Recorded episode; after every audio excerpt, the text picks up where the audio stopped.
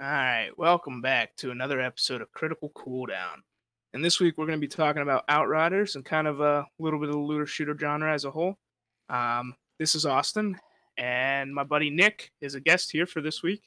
He has been playing with me for years and years, and we're best friends in real life. So go ahead and introduce yourself, Nick. Hey, I'm Nick. Thanks for inviting me on. Nice to actually be on something a little bit.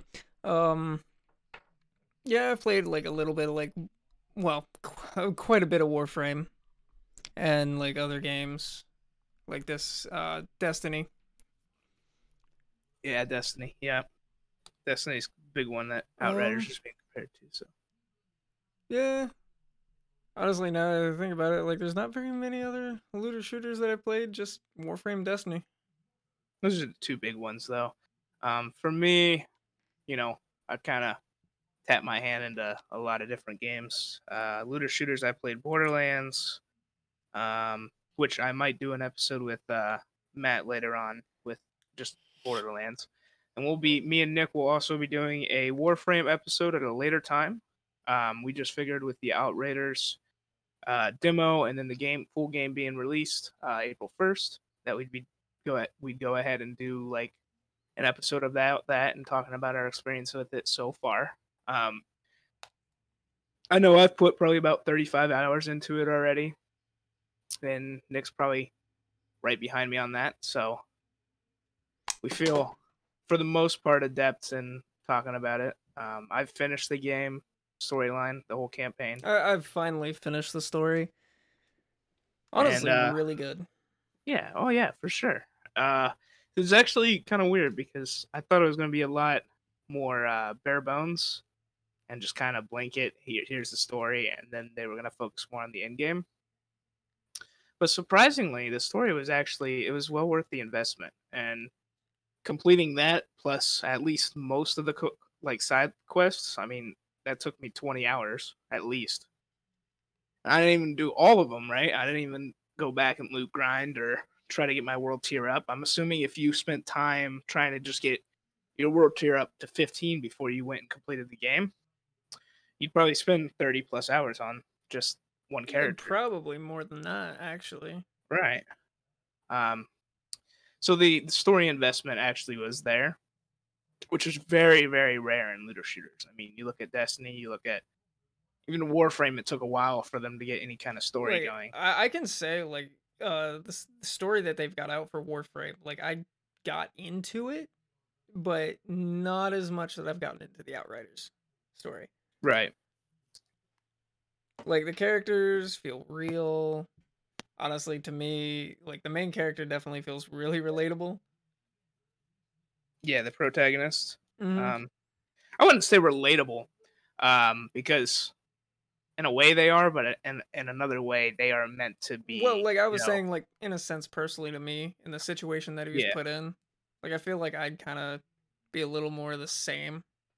Well, kind of what I like about the story that they did is they, like I've talked to you about prior, they went the kind of Diablo-esque route or the whole make your character feel be the biggest badass, right?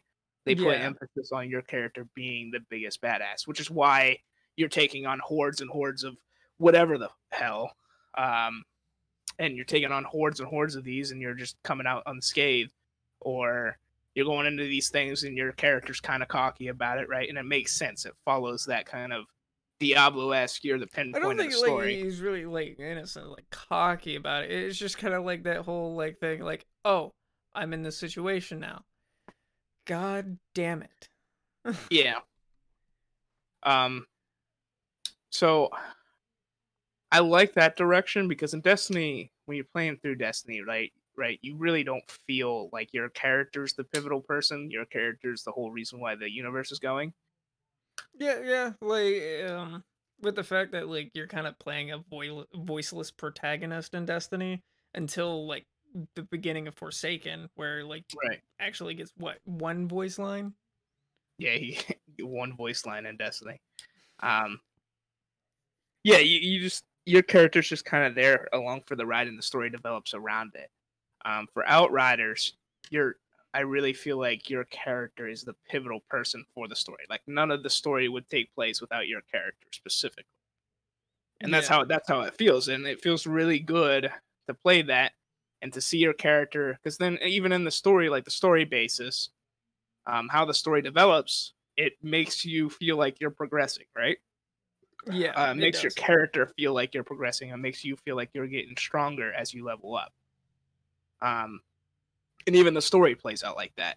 Like, basically, you're kind of this newbie, right? You're still figuring things out, and then you figure out progressively at how your powers go as the story progresses. There's not going to be any spoilers here. We're not going to really talk about spoilers specifically with the story. Because I feel like some people will want to play it. Yeah, and the game's still pretty new, so we can expect everybody to be... Right. As far. To have 30 hours dumped into the game already. I know there's some people that have like a full 50 hours dumped into the game, and I just, that's crazy to me. Like, me personally, when it came to like pushing through the story, because I just wanted to get straight to end game, get to level 30 after a certain point, because like I just saw a video where it's like, you don't like gain more experience when the world tiers are higher. So I just dropped the world tier 1. Just started wiping everything and rushing through the story.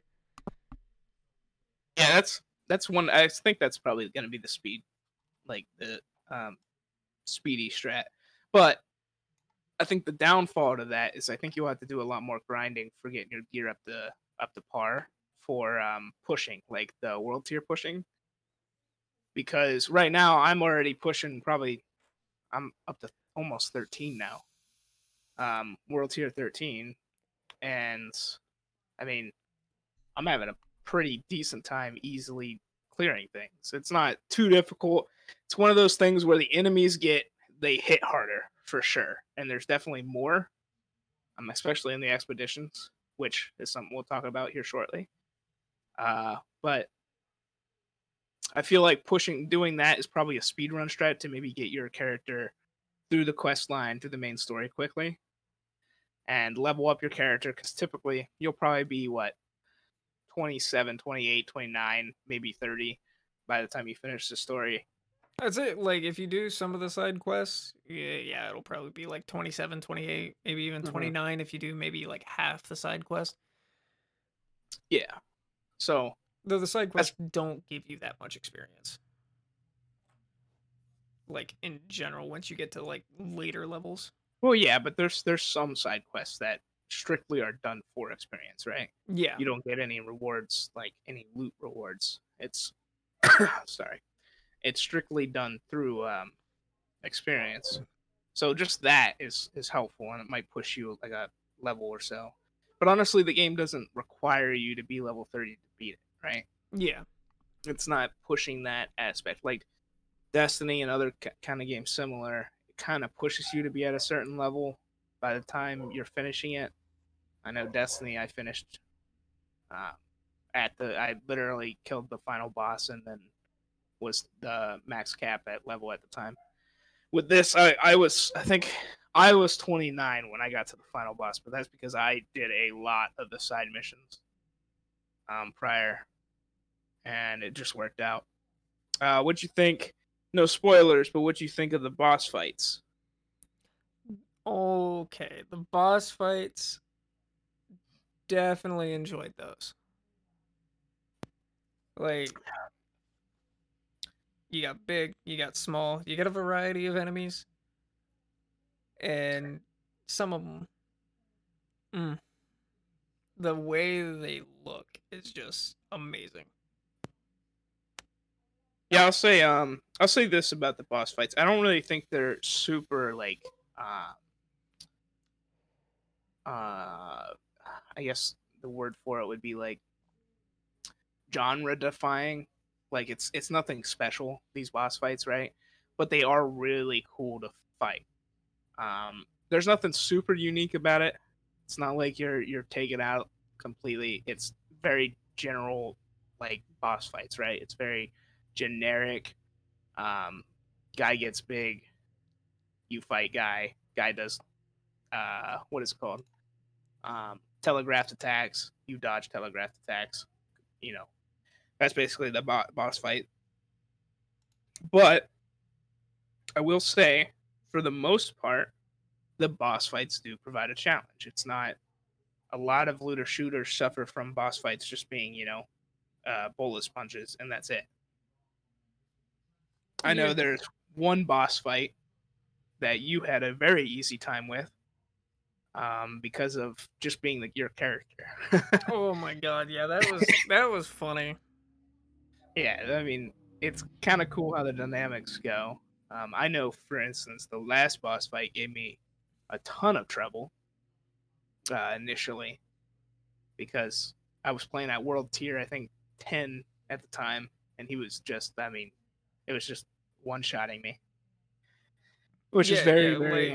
Like, that's the one thing is like when you're at a certain world tier, and even when you level up, like if your gear is even one level below the enemies, like you're kind of in a bad situation. Yeah, that's the weird thing is, it is very based around your gear and what you're playing, like what gear you have. A lot of times it's. Even if you're playing super optimally, and you just happen to be maybe a couple levels behind in gear, your weapon is just a couple levels behind what they are, you're not going to be doing the damage that you need to be doing. Yeah, you're basically going to be hitting bullet sponges, and if your like armor gear is like a level or two lower, like the enemies, even the grunts, are going to be like hitting right. Like a truck. Yeah. So but that makes the game feel like progressive. And like I've been comparing, I don't think it's people. I think it's a mix of, I really can't compare Destiny 2 entirely to it. I think comparing it in the general sense that it's a looter shooter is, you know, what we're going for. But yeah, there's very few aspects to Outriders that even like are somewhat the same to Destiny or even Warframe.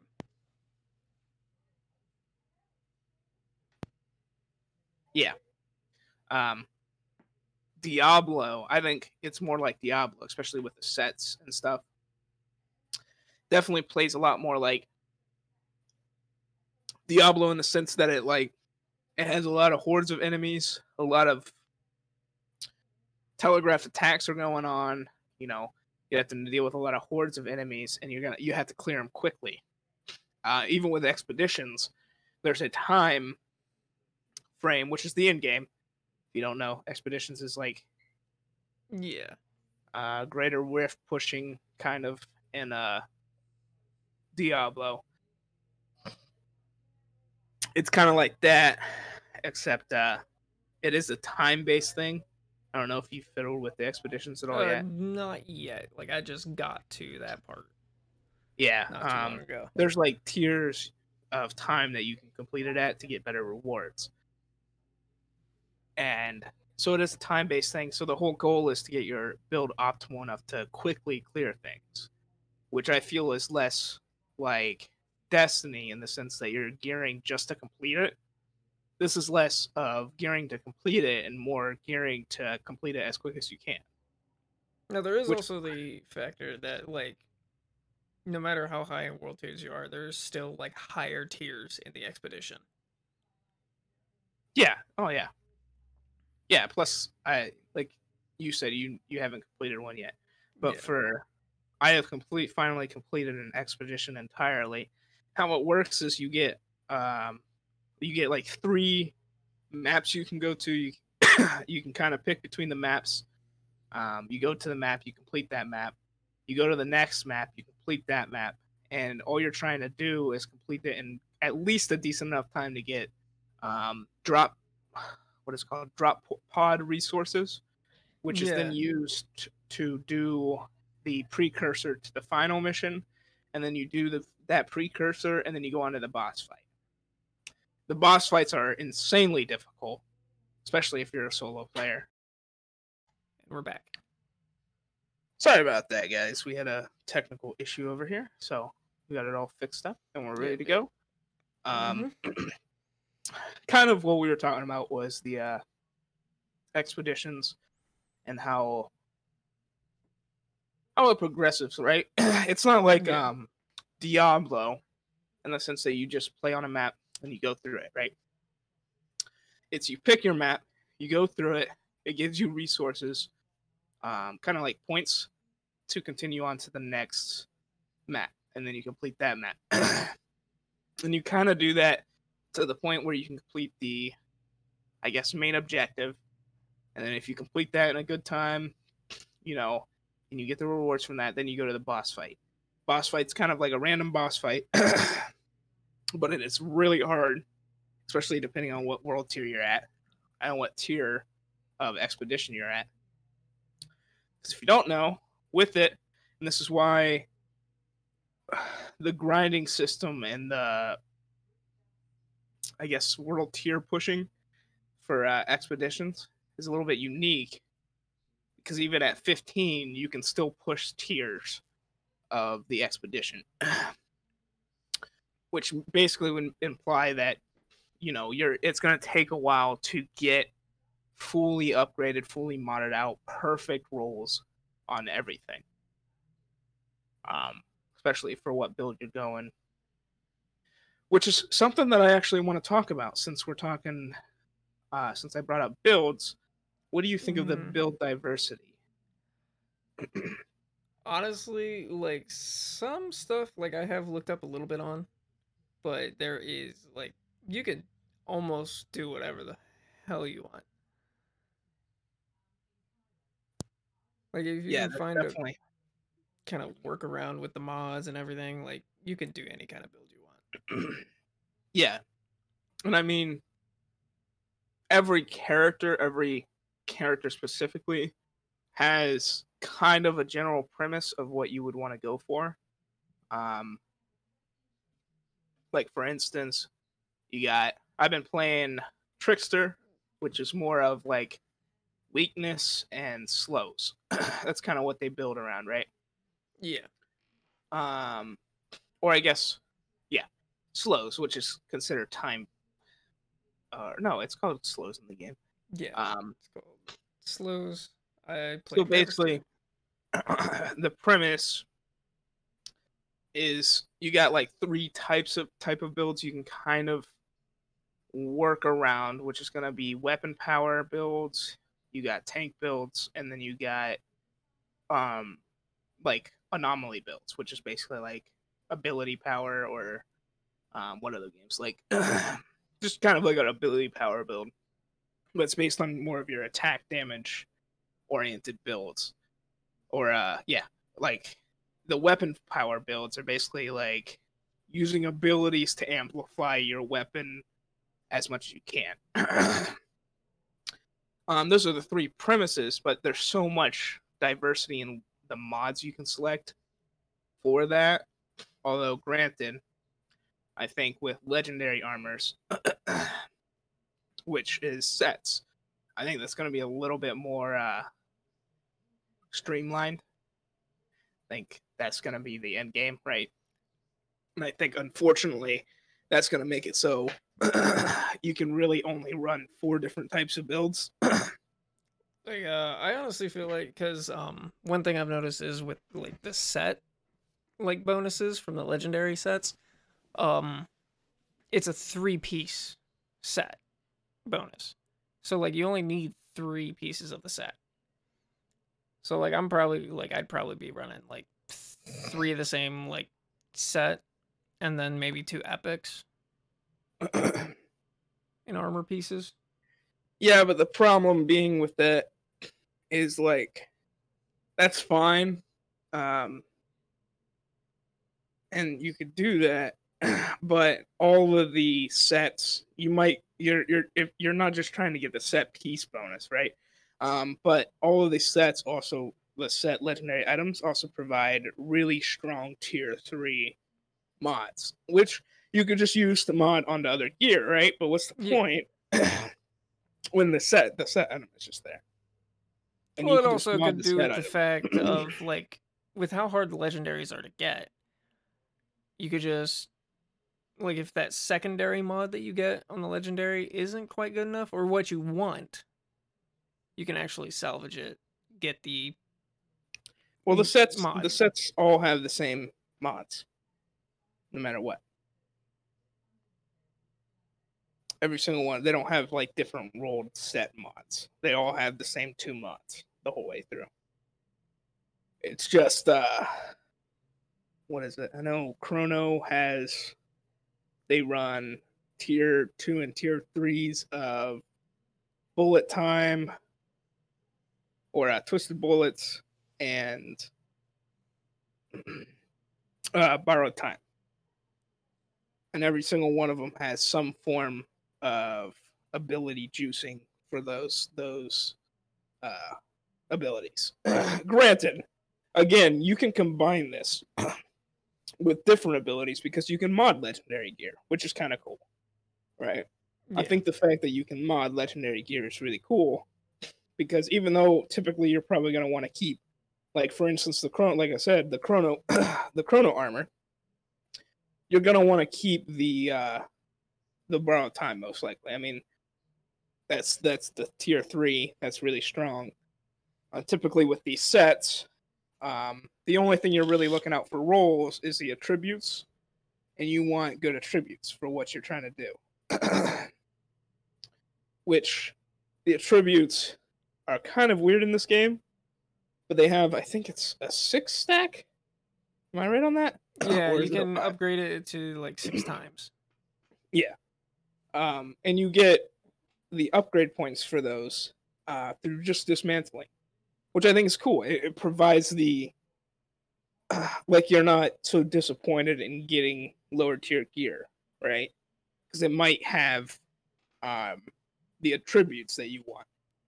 Yeah, I can say this definitely kind of counts as a little bit of a segue into the crafting system. The crafting system is so, like, crazy. There's so much you can do with crafting. Yeah, it's really cool. The crafting system is really neat. Especially with the freedom you have with it. You can mod the whole way through. You can throw mods into whatever the hell you want. Granted, you can only change out one. Yeah. Which is still fine, because I feel like as long as you're getting rolled gear or even with legendary grinding, if you finally get to the point. I don't think anybody's at the point where they've gotten, a lot of set pieces. Well, maybe they have, but... Yeah, they're going to be, like, probably some people on Xbox, really, because they've had a bit more time to play the game. Yeah, but for the most part, the sets is kind of going to be the end game, right? That's kind of going to be what you're grinding for. And then after that, I hope they implement this. I hope they keep the game current, but that's something we'll talk about in a little bit. But with the crafting system... There's more to it than just that. You can get an epic that you like a lot early on in the game when you start getting epics, and you can just level that epic up through titanium, right? You can just if it's a really good rolled epic, you've got good attributes on it, you can upgrade that all the way to the point. I think it's 30 max, which is the 30 max level, which would be 34, not counting world tiers, right? Yeah, that'd be. I think that's the weapon level. I think it's 34 or 35. Because I know 37. Like, oh no, it's 37 actually. If you get to world tier 8, the max level of like gear or weapon you can get is 35. Once you get up to 30, and as you go up world tiers, it's going to go up even higher. What's the cap again? I think item level cap is 52 or 50, which is still like a massive 20 levels above character level. Oh, yeah. Yeah. And then, because for me right now, I think the most level I can push is 37. But again, you could change pretty much everything about that, right? You can keep upgrading based on what world tier you are. So if you get a legendary gear that you really like early on, you're not sitting there trying to grind out for a new legendary, right? You really don't have to, because eventually you're going to get to the point where you're just getting epics for no reason. I'm at World Tier 13 right now, and epics drop like rares used to. They just drop everywhere. So you'll get enough titanium to do whatever you want with. It'll allow you to upgrade and upgrade and upgrade. And if you're smart, you'll throw your attribute points into whatever thing you want to upgrade. Like me, I've kept the same epic boots forever. Just because I've always just upgraded it to the next level, right? Yeah. Because it's got really good attributes. It's got a mod for the secondary slot that I love. It's the Phantom Dash, so I don't ever have to worry about, you know, needing that. And I can kind of interchange the first mod for whatever build I'm going. Really nice boots. I really love it. So I've kind of just leveled it up and kept it that way.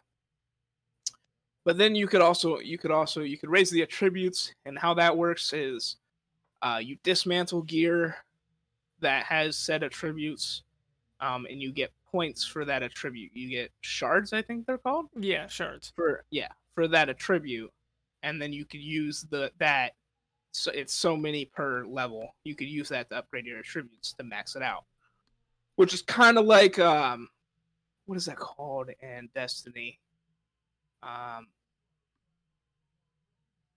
What is that called? Forget it. It's kind of like other games where you're trying to get modifiers, right? You're trying to get those perfect modifiers, except in this game it's less RNG based and it's more, hey, here's the baseline modifier. Might suck, might be good. If it's good, it can go high. If it's bad, it can go low, right? And it's just how much points you want to, or how much you want to dedicate to it. Okay, there is one small thing I do want to iterate here of what I said before with the item levels. If you hit World Tier 15, and this is before you do any of the expeditions, the level cap for wearable items would be 42. 42? To get higher than 42, it's in the expeditions. Gotcha.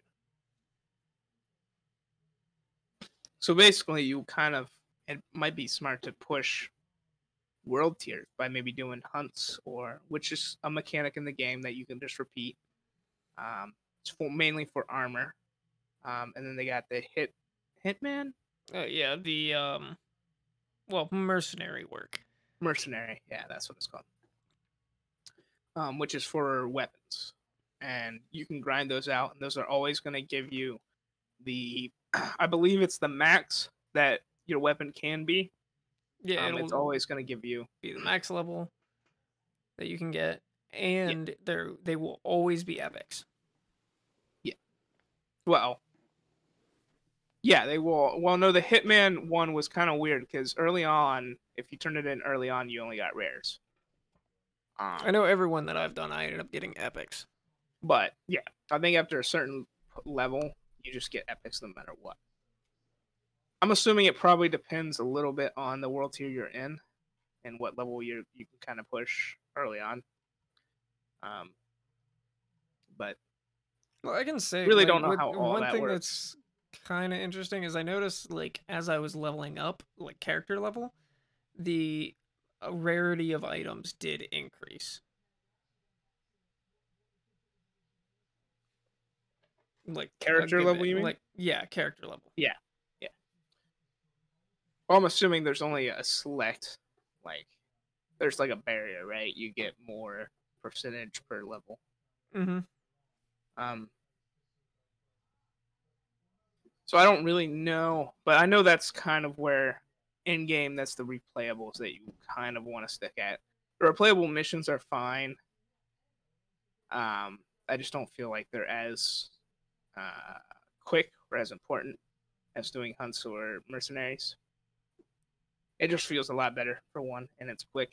You just find your location, go to it, and do the hunt or do the mercenary work. Go back, collect your reward. Or, in my case, you get a bunch of them.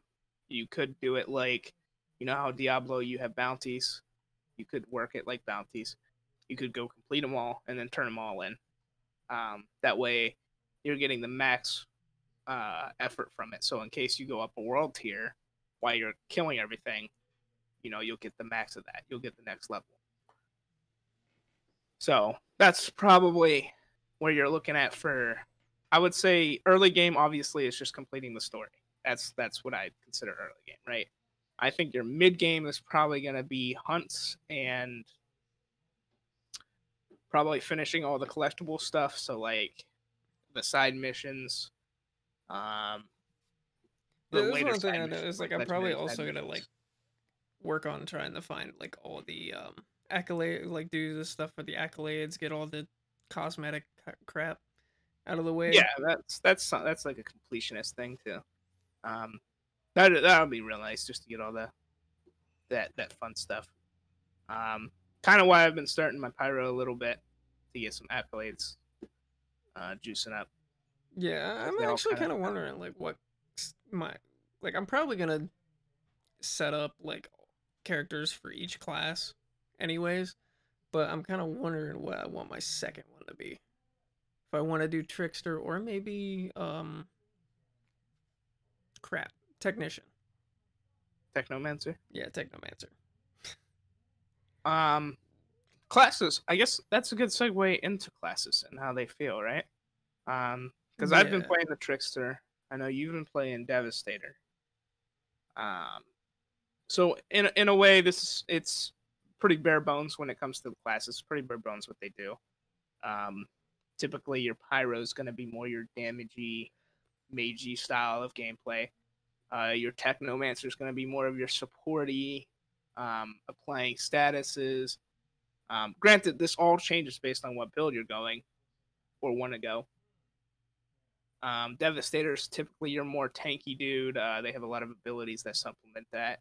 And then Trickster is going to be more your weapon power based, buffing and teleporting around the map and doing stuff like that, right?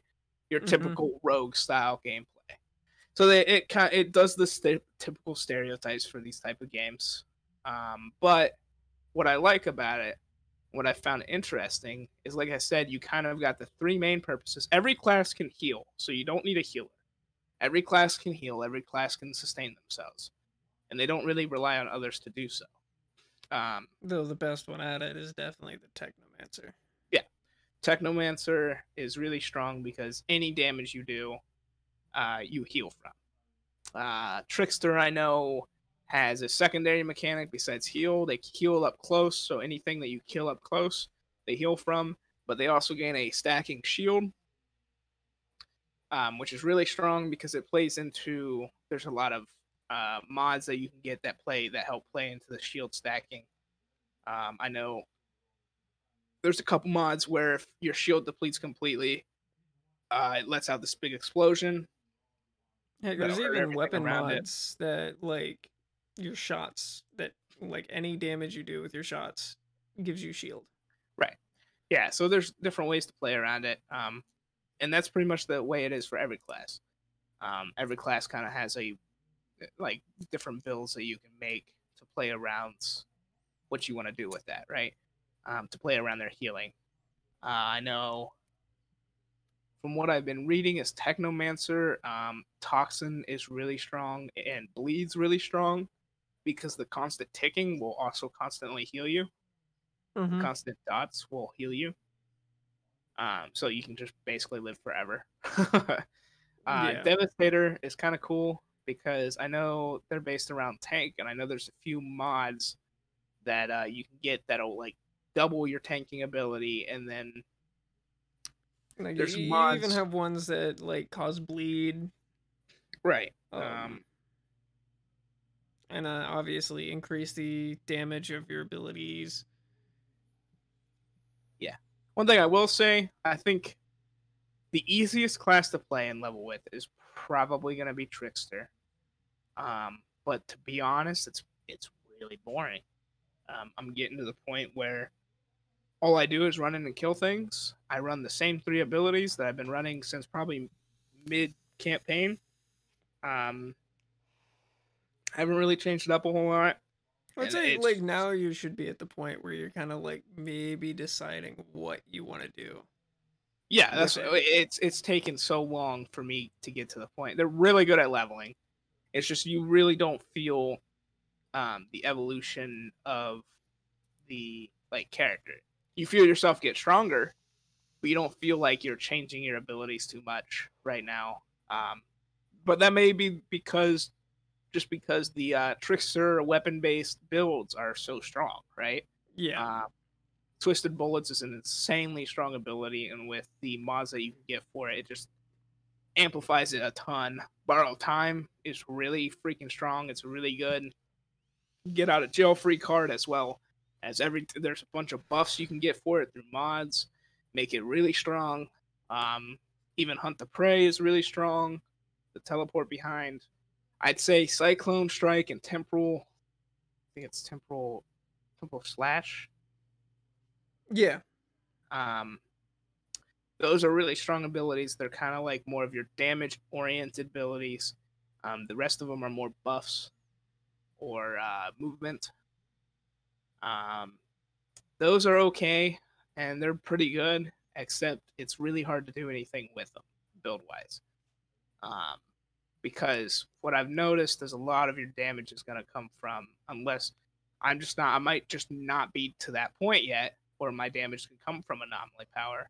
But like you were saying earlier, it really does feel like a lot of the early game content, at least, is more based around, just your weapons.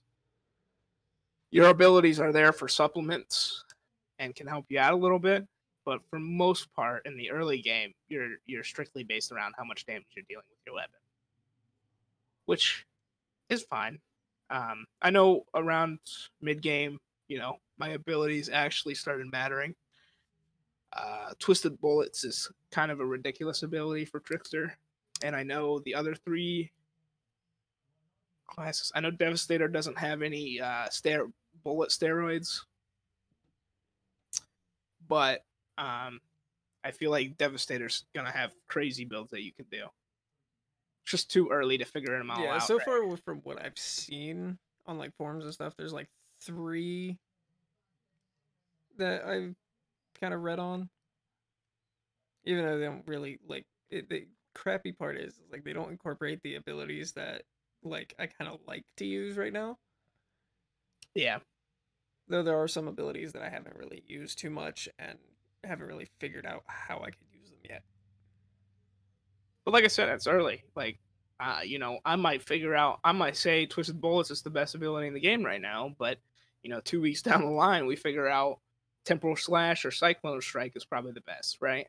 It's just kind of how these games go. Early on, something seems really strong because it's easy to level with, and then later on, it doesn't seem so strong. For instance, right now, at what I've been looking at, the set gears you can get, kind of how the build plays into each other, I think Pyro's going to be insane. I think Anomaly Pyro, nuts. Going to be stupid. I think you get an Amaro, which is a legendary rifle. It applies Ash. You play an Ash build. I think that's also going to be insane. An Ash firepower weapon build. That could be crazy good. I think it's all going to be, you could play an Ignite build or a Burn build.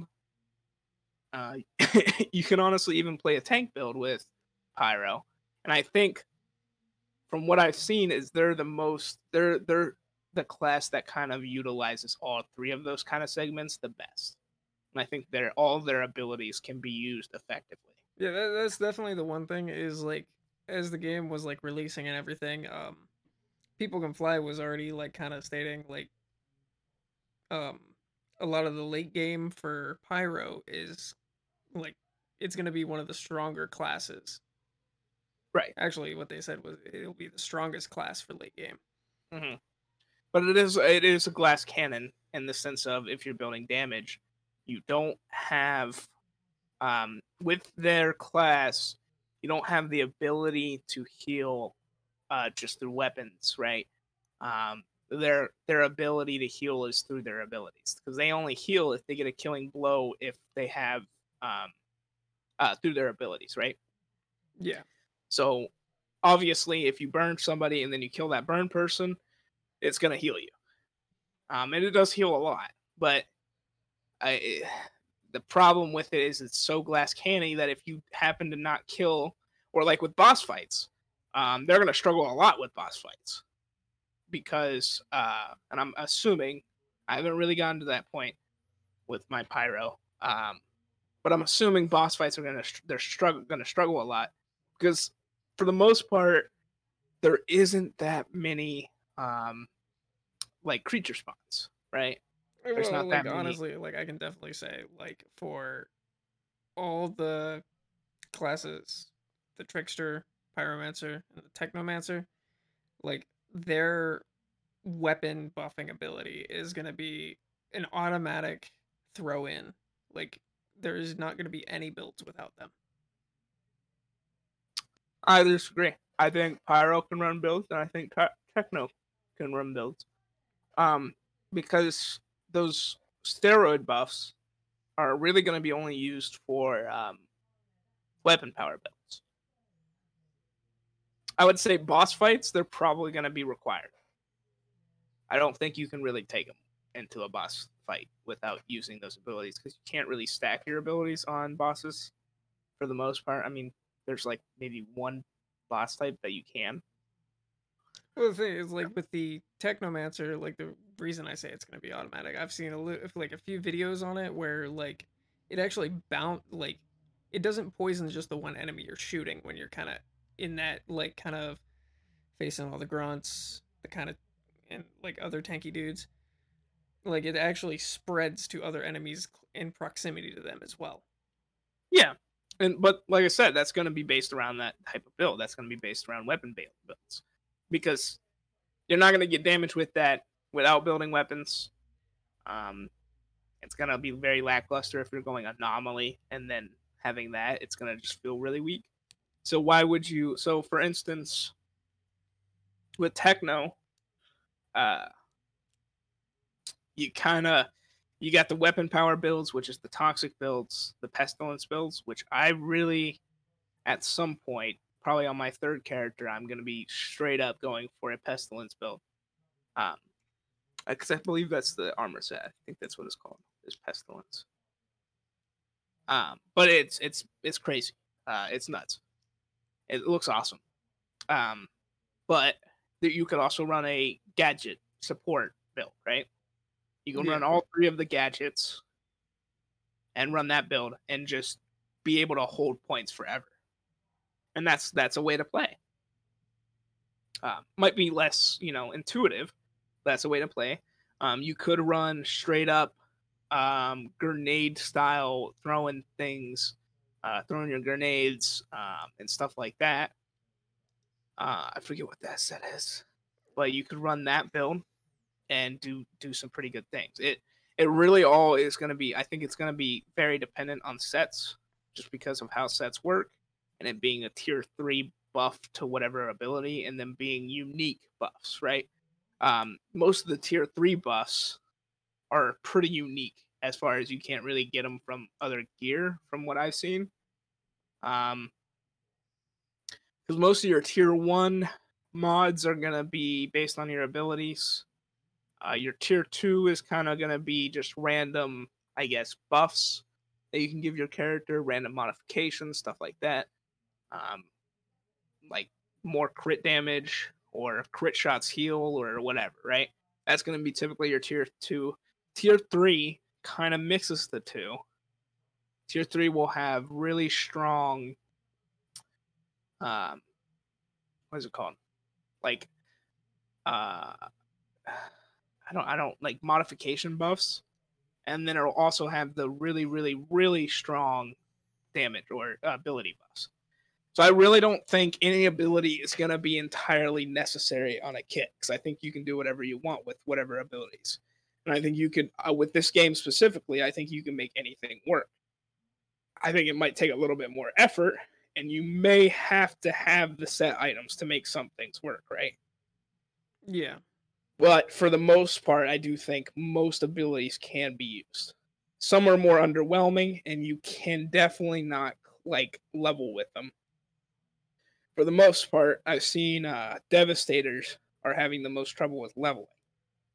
The reason why is because they don't really have the abilities, the steroid buff, the bullet steroid buff. Like a lot of the time, like your abilities are mainly either going to just be kind of like buffing your armor, your survivability a lot of the time, while you are going to have to have a bit more reliability on your weapons to do the damage. Right. Even though I think Reflect's insanely powerful. Oh, Reflect is so good. Yeah, I think Reflect's insanely powerful. I also think Tremors is crazy good from what I've seen. But it does require you to be at the point where, you know, you got a full stack of... Yeah, that one is one you'd probably have to, like, majorly mod into, too. Right. You gotta mod into... That's the one thing I've noticed is for anomaly builds, you pretty much are reliant on modding in straight up into it, right? Mm-hmm. You can't kind of fuck around with it. With my weapon build that I got going on, I could probably interchange out Borrowed Time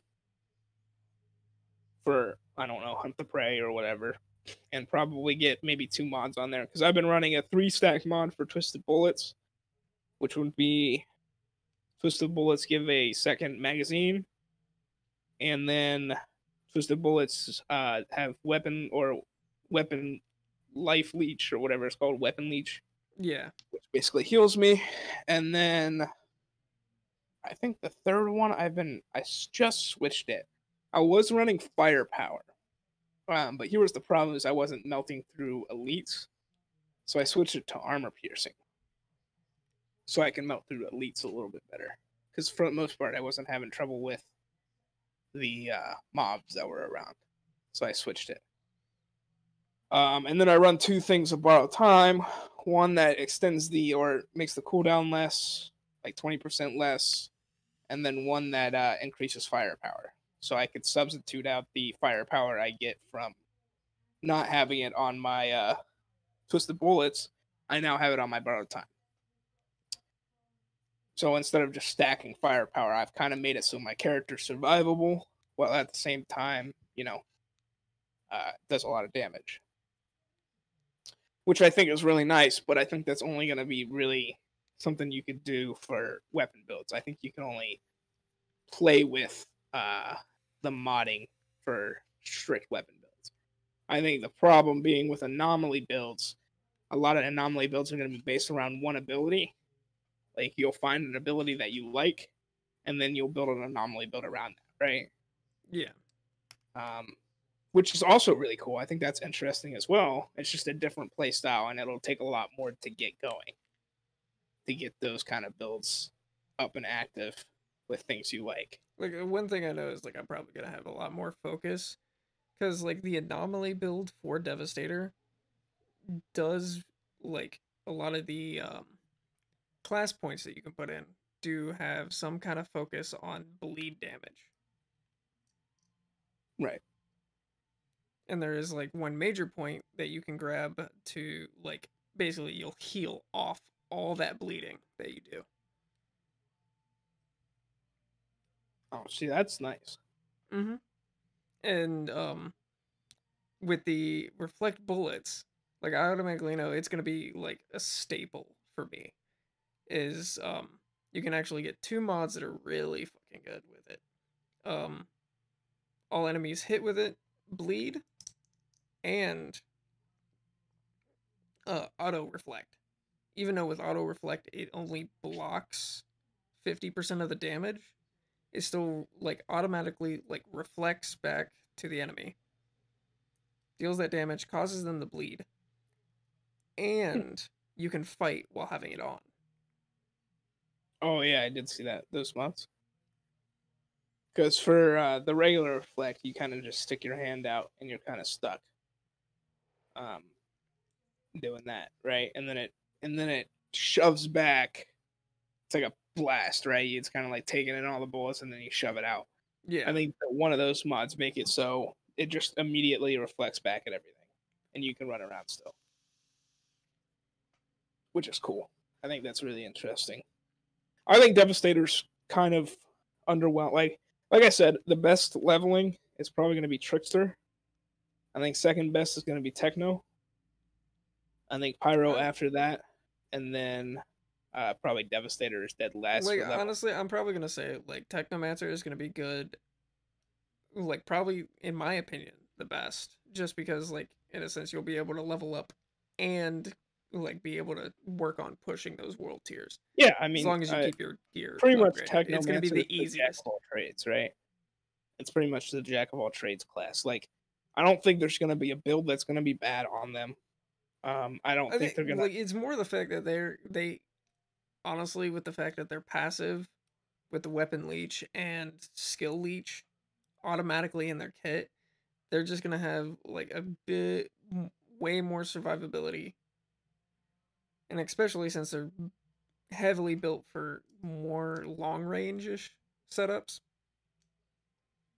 Like, yeah, they'll do so much more. I agree. I think Techno's going to be really strong.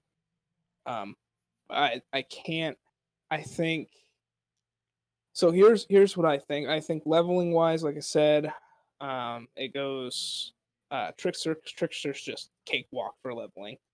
I mean, it's just, once you get bullet time, you kind of get, your main three abilities going. It's just a cakewalk. You clear everything so quick. You might die quickly, but honestly, I didn't know how to mod very well early on, and that was my main problem. Once I figured out that, it just became cakewalk to level. I think next would probably be Techno, obviously. Pyro's pretty close to Devastator. I feel like they're going to have a rough time until they can get mods going, like an Epic, to get mods rolling for them. And then Devastator is pretty much dead last, just because they don't have steroid buffs, and they're more dependent on mob gathering and then clearing mobs through Reflect or clearing mobs through Tremor, right? Yeah. That's kind of what they're based around. And that sucks early on because you don't really have the mods to supplement that. I think there's different types of content, obviously. I think for hunts, I think the best clear is probably going to be Trickster. Just because I think Trickster... No, I'd probably say Techno for hunts and hitmans. I think Techno's going to be probably the best for clearing those. Simply because you kind of go into an area and you kind of just fight in that area. And Techno with whatever build they want to do, whether it's status or whatever. Because they're very status heavy. They can freeze, they can toxin, they can burn if they wanted to. I think those are going to be really strong builds. And I think they're going to be able to push hunts and mercenaries very quickly. Tricksters, I think, can also do that. I can definitely say, once you start getting the tier 2 mods on the epics for armor is when it's going to start coming down to when you're, solidifying a little bit more of your build. Well, I don't think you have to solidify a build in this game. That's kind of the cool thing. The primary build that you want to go for. Feels great to you. And you honestly might not know until you get set items, right? You might not know what kind of build you want to do until you get straight up hard set items. And, which, ironically, there's 4, I think, for every character. Yeah, there's 4 for each character.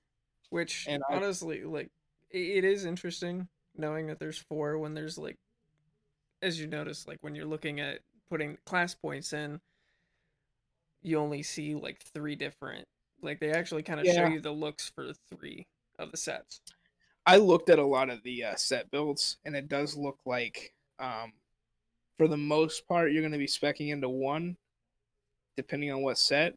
But I think there's 1 set that you kind of miss, or you kind of double spec, so you spend kind of half in 1, and then you switch trees. I think Trickster is weapon and... you switch into the middle tree, the tanky tree, because Borrowed Time. And that's the Chrono shift, which is really strong. I know, I forget what they're all called, but I know one straight up anomaly based build with the Temporal Blade and Cyclone Strike. But I really do think Legendary Set's going to change the ballgame. I think it's going to change how people actually skill point. Because right now, everybody's just rushing to the end of their skill tree. You only get 20 points. So it's kind of like you kind of get a little leeway room for what you want to do. I think we discussed those like 4 points you get leeway on. Yeah, I think so. Yeah. But I think it's definitely going to get to the point where people are multi-speccing. Because honestly, the last abilities aren't like insanely strong, right? The last abilities in the tree, they're not insanely strong for the most part. They'll help you with whatever build you're going for strictly, but there's definitely more, or there's definitely better, I guess, points to put into throughout the whole tree. That'll help with multiple different builds. For the most part, though, I'd say the game right now, besides server issues, which is a whole thing, they've had a lot of server problems. Day one release, really poor. 2, they struggled with. 3, they also struggled with. So before we close out, I will discuss that. I think games... It does have a lot of popularity, though, which can factor into the server issues. Well, it's a lot of popularity because of Game Pass. Because it's free on Game Pass. Yeah. Which... I don't think games, personally, that's a whole nother topic, but I don't think games should ever be released on Game Pass. Because it causes these problems. It overloads servers, and it inflates the player base to kind of, like, not stable numbers. I don't think they're going to be... I don't think in a month time, most of the Game Pass players are probably going to be still playing this game, right? They're going to be like, oh, moving on to the next game. They definitely could have waited a little bit. Yeah, I think with the most Game Pass, I think Game Pass or subscription-based services, I think are used to revitalize the game or bring more people in. I never think that it should be released on it, because it's really hard to judge how a server is going to be. Anyways, the servers kept going down quite a bit. Multiple hours a day. So I'd give that. It does have a lot of bugs. FPS isn't that great for a while. It's kind of more stable now, but they're definitely going to have to patch some things. I think DirectX 12 is causing issues. There's crashes going around. There's some bugs with some missions. But for the most part, I will say the game itself is pretty well done. It has bugs. Heavily addicting, honestly. Yeah, it has its bugs. It is very addicting, but for the most part, very well done, very completed game. It's one of those games that, you know, the campaign satisfies you.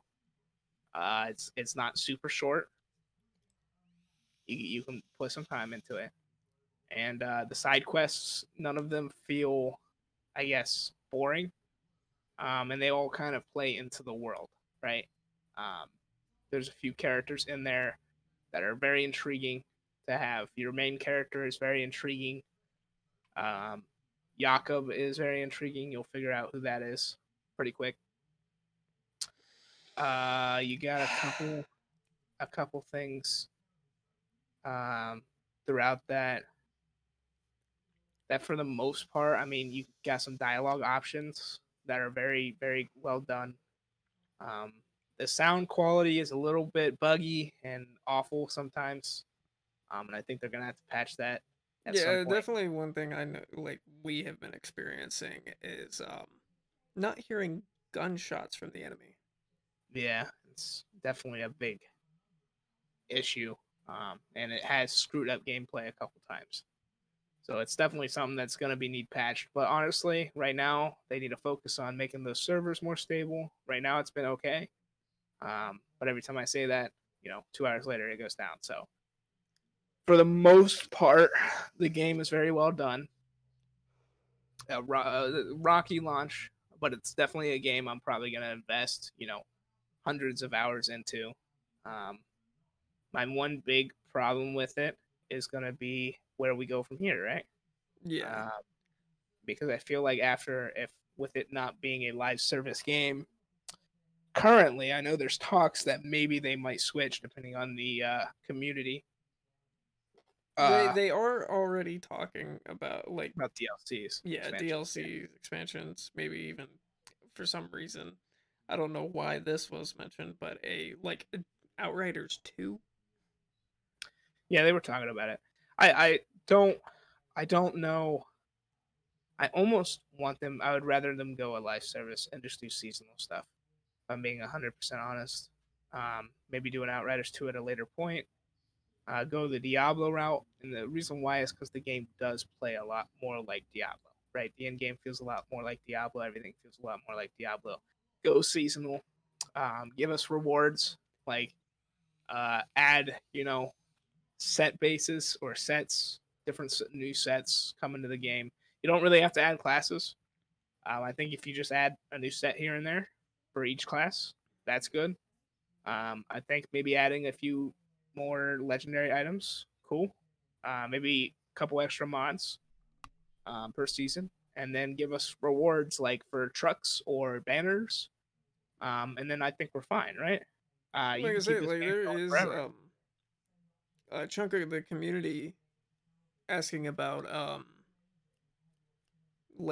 increase in level cap to where you get a few more points into your class points to add even more build variety.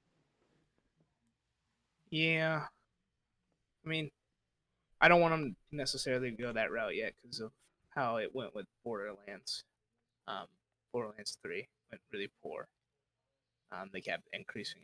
So I don't know. It's just one of those things where we'll see how it goes. I know a lot of what People Can Fly are doing is waiting for how the community reacts and what the community wants, right? Which is smart. That's a great way to do it. They are very responsive to the community, which I do love. So I guess we'll just see where it goes. And then I know I'm going to be, like I said, I'm going to be investing a lot of freaking time into this game. And it's probably going to be a new mainstream game that I play here. Unless they just don't do anything with it after this, then it'll probably just die after a couple hundred hours into the game. Probably won't touch it until I hear an update about it, right? It really just depends on what they do with it. And I guess that's where we're at right now, as far as where we're going. And without spoilers, I think that's about all we have for today to talk about. We might do an episode here in a couple weeks. Maybe we could get more information. Just kind of a hotspot touch-up on this, maybe with Matt. Hopefully we can get Matt to play this game with us. Yeah, it'd be nice, with the multiplayer being set 3 players. Yeah. That would definitely make it even fun. Right. More fun. But for the most part, I think we're going to go ahead and end it off here. I feel like we've kind of touch base on everything. Don't want to spoil too much here. Don't want to ruin anything. So we're trying to keep it simple, and hopefully a lot of you guys listening may be interested in the game or might have picked it up, or you can get it, like I said, you can get it on Game Pass. Try it out. If you like it, there's also the demo on Steam. If you like that, you can try it out. Just kind of play it, see how it goes, and then we'll see where these kind of games go. But for the most part, this game released, and it's a very good game, very fun, and I'm glad it was released. And it's definitely not a genre-changing thing, but it's definitely something that's going to be in my shelf of playtime, right? So, but for now, I'll go ahead and end this off here, and I'll see you guys next week. This is Austin. See you later.